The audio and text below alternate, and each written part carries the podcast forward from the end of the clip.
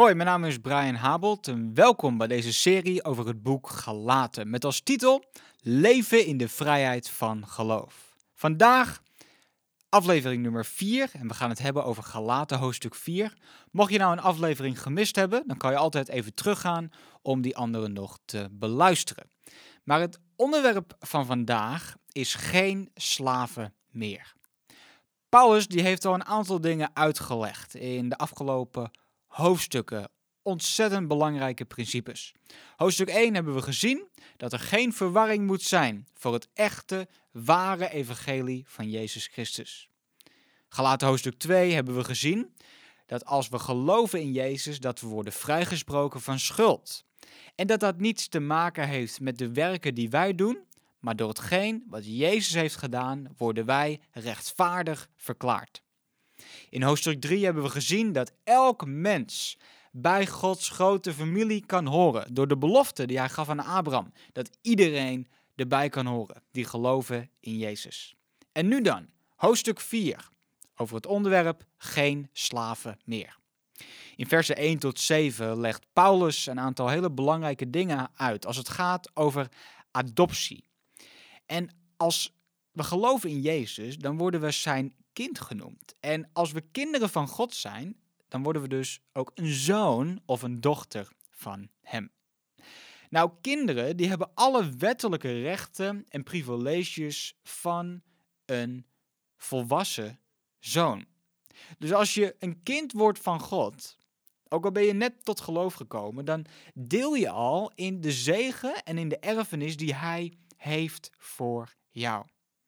En we komen Gods gezin dus binnen door ons hart te geven aan Hem en worden we opnieuw geboren, zegt de Bijbel. En we genieten dus ook van de zegeningen en de voorrechten door adoptie. Ik ken zelf een jong gezin die uh, recent een, uh, een tweeling heeft geadopteerd van uit een hele lastige situatie van een moeder die deze tweeling af moet staan. En hoe jong ze nu ook zijn, Doordat ze zijn geadopteerd, delen ze nu al mee in de zegen die later op ze te wachten is. Nou, nu hebben ze daar, weten ze daar nog niks van, ze hebben daar nog helemaal niks van door, maar het is wel een belofte die al rust op de levens van deze jonge kinderen. Nou moet je eens indenken dat God jouw vader is en dat Hij zoveel dingen voor jou klaar heeft liggen. Laten we eens lezen samen. Versen 5 tot en met 7. Daar staat: We werden kinderen van God, met de rechten van kinderen. En omdat jullie kinderen van God zijn, heeft God de geest van zijn zoon in jullie hart uitgestort. De geest roept in je, lieve vader. Of andere vertalingen zeggen, Abba, vader.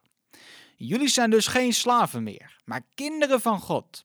En omdat jullie Gods kinderen zijn, erven jullie ook dankzij Christus. Tot zover. Wat bijzonder. We zijn dus geen slaven meer, maar we zijn kinderen van God. Jezus die kwam om ons te bevrijden, om een prijs te betalen aan het kruis. En niet om ons slaven te houden, nee, maar om ons zonen en dochters te maken. En misschien wel goed om even te zeggen, door de zonde en de ongehoorzaamheid aan God is elk mens een slaaf. Slaven van de zonde, van het juk van de verkeerde verlangens, verkeerde gedachten die recht tegen God ingaan. Maar door hetgeen wat Jezus heeft gedaan aan het kruis, kunnen we worden vrijgezet daarvan.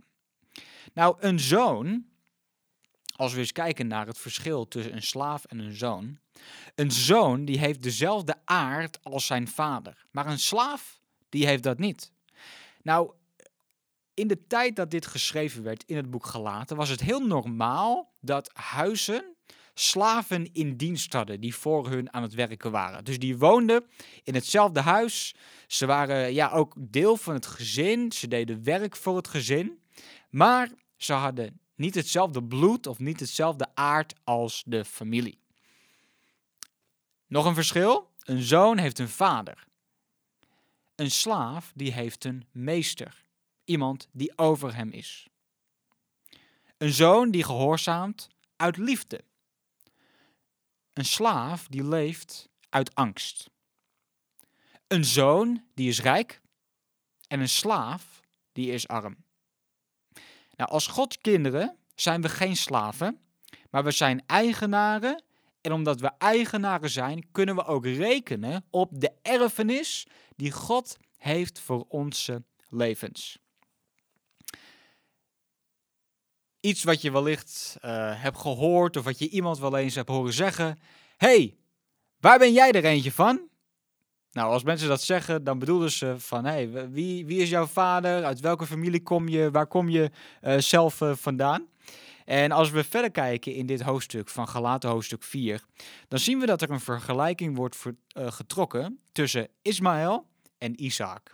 En dit is eigenlijk een vergelijking die de relatie van een christen tot de wet van Mozes weergeeft. Als we terugkijken in het leven van Abraham, dan zien we dat hem een kind wordt beloofd. Nou, zijn vrouw Sarah is onvruchtbaar. En er gingen iets van 25 jaren voorbij voordat de belofte uiteindelijk was uitgekomen.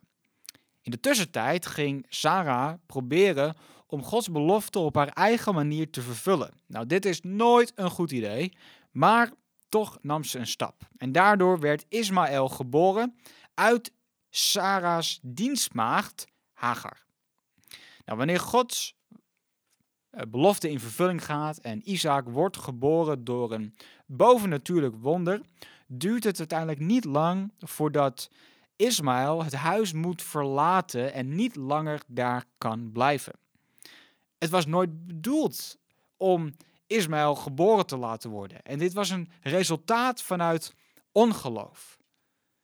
Hagar probeerde te vervullen wat alleen Sarah kon vervullen. En uiteindelijk werd zij dus ook uitgeworpen, verworpen, omdat de wet en de genade nooit samen kunnen leven.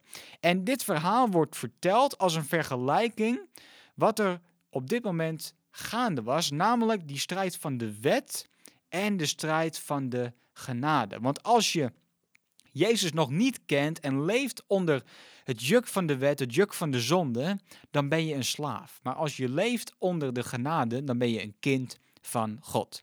Moet je eens kijken, vers 29 tot 31. Daar staat: Want wij die vrij zijn door de Heilige Geest, worden vervolgd door de mensen die de slaven zijn van de wet. Maar wat zegt het woord van God? Stuur de slavin en haar zoon weg, want de zoon van de slavin mag niet erven samen met de zoon van de vrije vrouw. Broeders en zusters, wij zijn geen kinderen van de slavin, maar van de vrije vrouw. Zie je het verband? Onder het oude verbond was er de wet. Onder het nieuwe verbond is er de genade. Onder het oude verbond zien we Hagar als de slaaf. Onder het nieuwe verbond zien we Zara als de vrije vrouw. Onder het oude verbond zien we Ismaël, die geboren werd uit het vlees. Onder het nieuwe verbond zien we Isaac, die wonderbaarlijk geboren is. En onder het oude verbond zien we het aardse Jeruzalem, waarin de mensen stonden in het teken van de slavernij. Maar onder het nieuwe verbond zien we een hemel Jeruzalem, waarin er vrijheid heerst. Beste luisteraar, Stop met het volgen van regels, wetten en dingen wat jou wordt opgelegd. En accepteer jouw positie als een slaaf niet meer. Jezus heeft jou vrijgekocht. En daardoor ben je deel geworden van zijn familie en mag je ook deel hebben aan zijn belofte, aan zijn zegen, aan zijn erfenis. Zie jezelf zo, als een slaaf die is vrijgekocht. Je bent geen slaaf meer, je bent werkelijk een kind van God. Hey, bedankt voor het luisteren vandaag. God zegen en tot de volgende keer.